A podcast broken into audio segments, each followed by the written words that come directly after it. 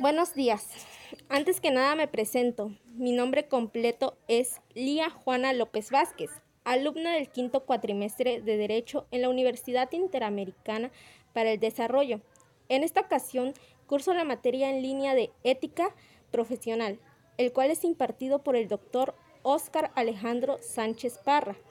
Y en esta actividad el objetivo es conocer experiencias y aprendizajes de quienes se hayan enfrentado a dilemas éticos de su profesión, por lo cual ahora me encuentro entrevistando a la docente Mayra Liliana Hernández Ortiz, quien es, ella ejerce su profesión en la escuela primaria Juan N. Álvarez y amablemente atendió a mi solicitud, con lo cual dejo en claro que esta información es solo para fines académicos y las preguntas serán tratadas con la mayor discreción posible. Ahora bien, licenciada en educación Mayra, ¿está de acuerdo a que comencemos con las preguntas de la entrevista? Sí, claro que sí. Sí, claro que sí. ¿Cuántos años lleva ejerciendo su profesión? Doce. Doce años de servicio. Oh, es mucho tiempo. Bueno, la segunda pregunta. ¿Sigue usted un código de ética? Y si es así, ¿cuál es?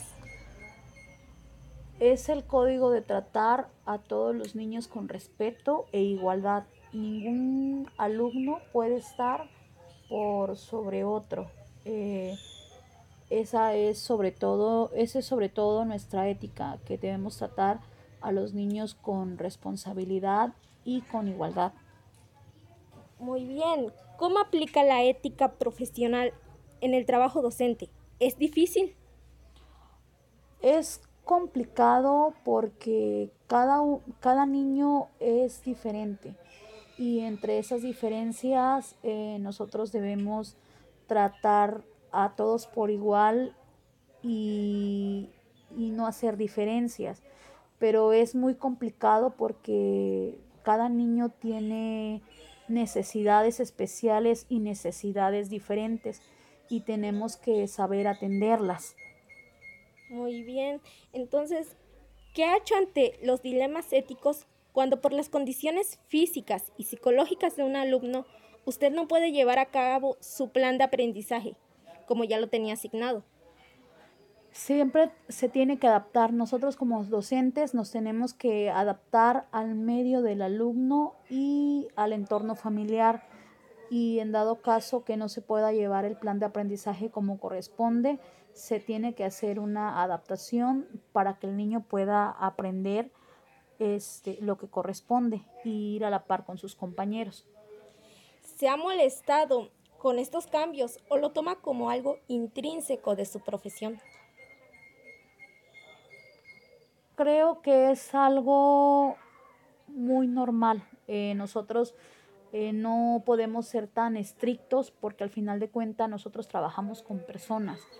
Eh, entonces, este, pues a veces sí es molesto, pero es parte de nuestra profesión. Muchas gracias, maestra. Vamos con la siguiente pregunta.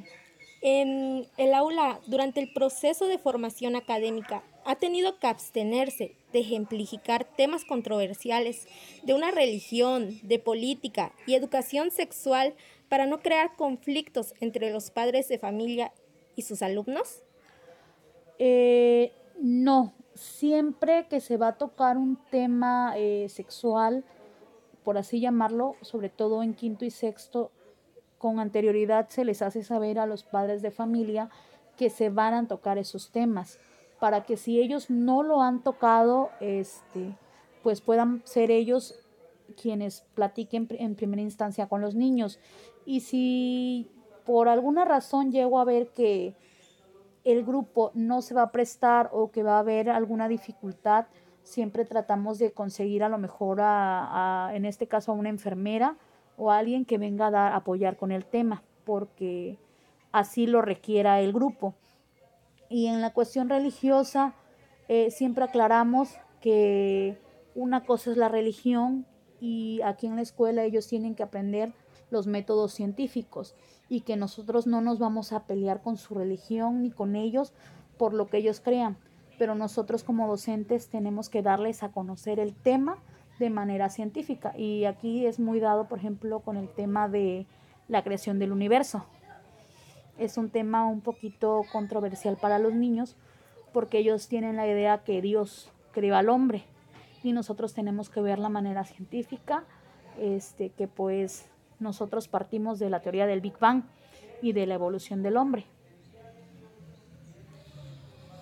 Bueno, maestra, em, ¿qué tan difícil fue para usted tratar a sus alumnos con tolerancia e igualdad en esta pandemia, cuando ellos comenzaban a bajar de calificación por los múltiples problemas de Internet o falta de tiempo para cumplir con sus actividades? Eh, creo que la tolerancia no es un problema cuando tú sabes que, por ejemplo, era tú un alumno responsable, que los padres son responsables. debes tener tolerancia porque los padres han sido responsables. El problema es tener tolerancia con padres que si de por sí en presenciales no te cumplían con los trabajos correspondientes, en pandemia pues menos, no hicieron acto de presencia, entonces ahí sí es un poco de mayor esfuerzo para tratar de comprender lo que, lo que correspondía a la situación de ellos. Y sí, la tolerancia es muy difícil con esas situaciones, porque sabes que no es porque no, no puedan, es porque no quieren hacerlo. Entonces ahí sí es una situación difícil. Sí, maestra. Este, bueno, ¿y qué hace cuando en su afán de cumplir con los estándares de su vocación, piensa que en ocasiones su dedicación en algunos alumnos puede prestarse a malas interpretaciones, donde los alumnos o incluso los padres de familia piensen que pueden haber ciertas preferencias injustificadas. Eh, hasta el momento eh, creo que se dan comentarios, pero nosotros como docentes tenemos que ser conscientes de la situación y no porque los padres a lo mejor a veces se molesten, eh, dejemos de prestar esa atención a los niños, porque realmente nosotros somos los que trabajamos con ellos y sabemos qué niños necesitan más de nuestra atención. Eh, hay niños que afortunadamente son muy inteligentes y aprenden todo muy rápido y no hay problema con esos niños, pero hay niños que desafortunadamente tienen problemas de aprendizaje y con ellos batallamos un poquito más para aprender y en las reuniones se les hace saber a los padres de familia eso, que pues ellos también tienen que tratar de entender que hay niños con, con necesidades diferentes o que aprenden de diferente forma o aprenden un poco más lento y, y, pues se les hace el comentario, ¿para qué? Para que no se den esos malos entendidos de que nosotros de manera oculta estemos este, haciendo los trabajos con los niños.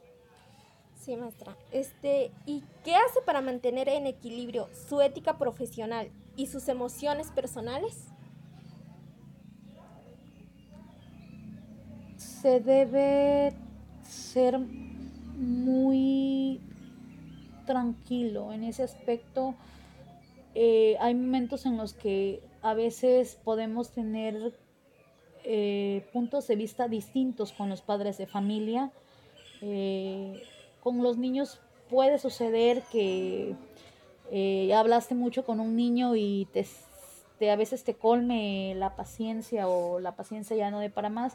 Y en ese momento lo único que hago es respirar y me callo. Ya no digo más para poder tranquilizarme y tomar las cosas este, de buena manera y no alterarme yo y alterar al padre de familia o alterar en este caso al niño. Porque pues las cuestiones cuando está uno alterado no, no ves las cosas con realidad, entonces mejor respiro y me trato de tranquilizar para poder tomar bien la situación. Muy bien. ¿Y qué consejo podría darme cuando tenga que aplicar la ética profesional en un futuro? Eh, que siempre veas los valores que te están inculcando en tu carrera. Eh, en la carrera con tus maestros vas a aprender muchas cosas y desde ese punto de vista tú vas a ver lo que se debe hacer y lo que no se debe hacer con respecto a tu carrera. Entonces siempre tienes que estar firme con esos valores que tu escuela, en este caso tus maestros, te estén inculcando para que puedas ejercer con responsabilidad tu carrera. Sin duda, maestra, estas respuestas que me dio me van a servir en un futuro y voy a tomarlas en consideración porque sí es cierto, los valores este, nos hacen crecer como seres humanos porque no somos máquinas que vamos a ir este, en las que nos dirijamos en nuestra vida y pues este no me resta más que agradecerle por este tiempo que me ha este, dado. Muchas gracias. De nada, es un gusto para mí poder apoyarte. Gracias.